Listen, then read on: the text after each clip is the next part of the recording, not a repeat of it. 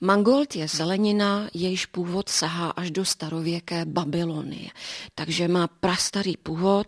Škoda, že ho běžně nenacházíme na pultech našich obchodů, ale mimořádně si ho oblíbili Italové, Katalánci. V Jižní Francii se pěstuje, ale také například i ve Švýcarsku, běžně ve Spojených státech amerických. Mangold je příbuzný špenátu a řepy.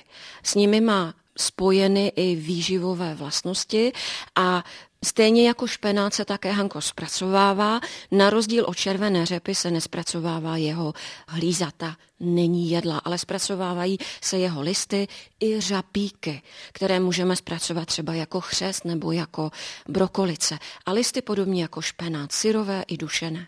A navíc mangold velmi hezky vypadá na záhoně, protože, jak jste říkala, příbuzný špenátu, to je tady ta nádherně zelená barva a právě ty řapíky jsou nádherně sytě červené, až takové rudé barva řepy. Takže skutečně lahodí i oku a věřím, že budou lahodit i našim chuťovým buňkám. Ale než se dostaneme k přípravě mangoldu, jaké zdraví prospěšné látky obsahuje?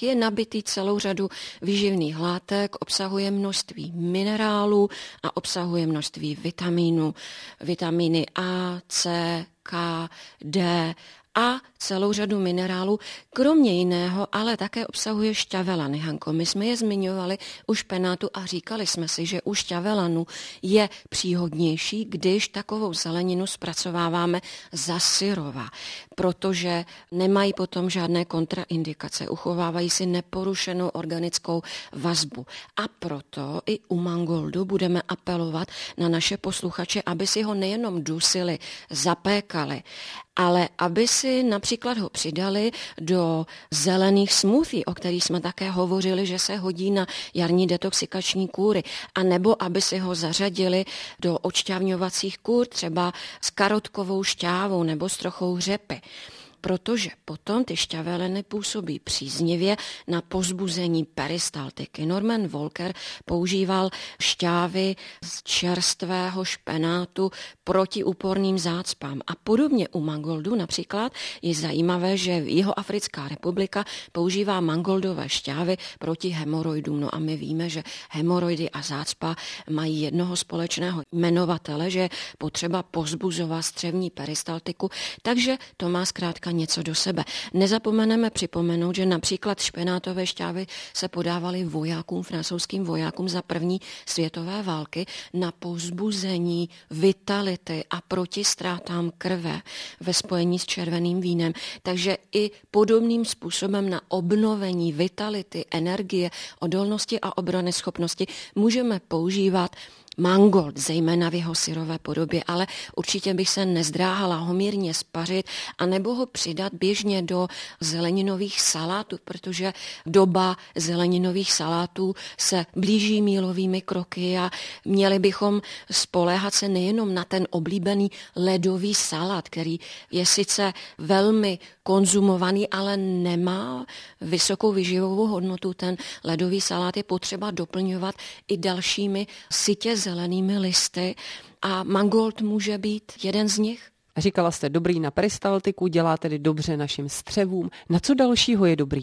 Mangold je skvělou protinádorovou prevencí, je skvělý proti leukémii například a zjistilo se na buňkách rakoviny prsu, že mangold potlačoval jejich repliku ochromením DNA buněk nádoru prsu. Takže skutečně ta protinádorová prevence u mangoldu může být výrazná. Mangold se používá proti křečím, proti vředům. Mangold můžeme použít i proti překrvení organismu.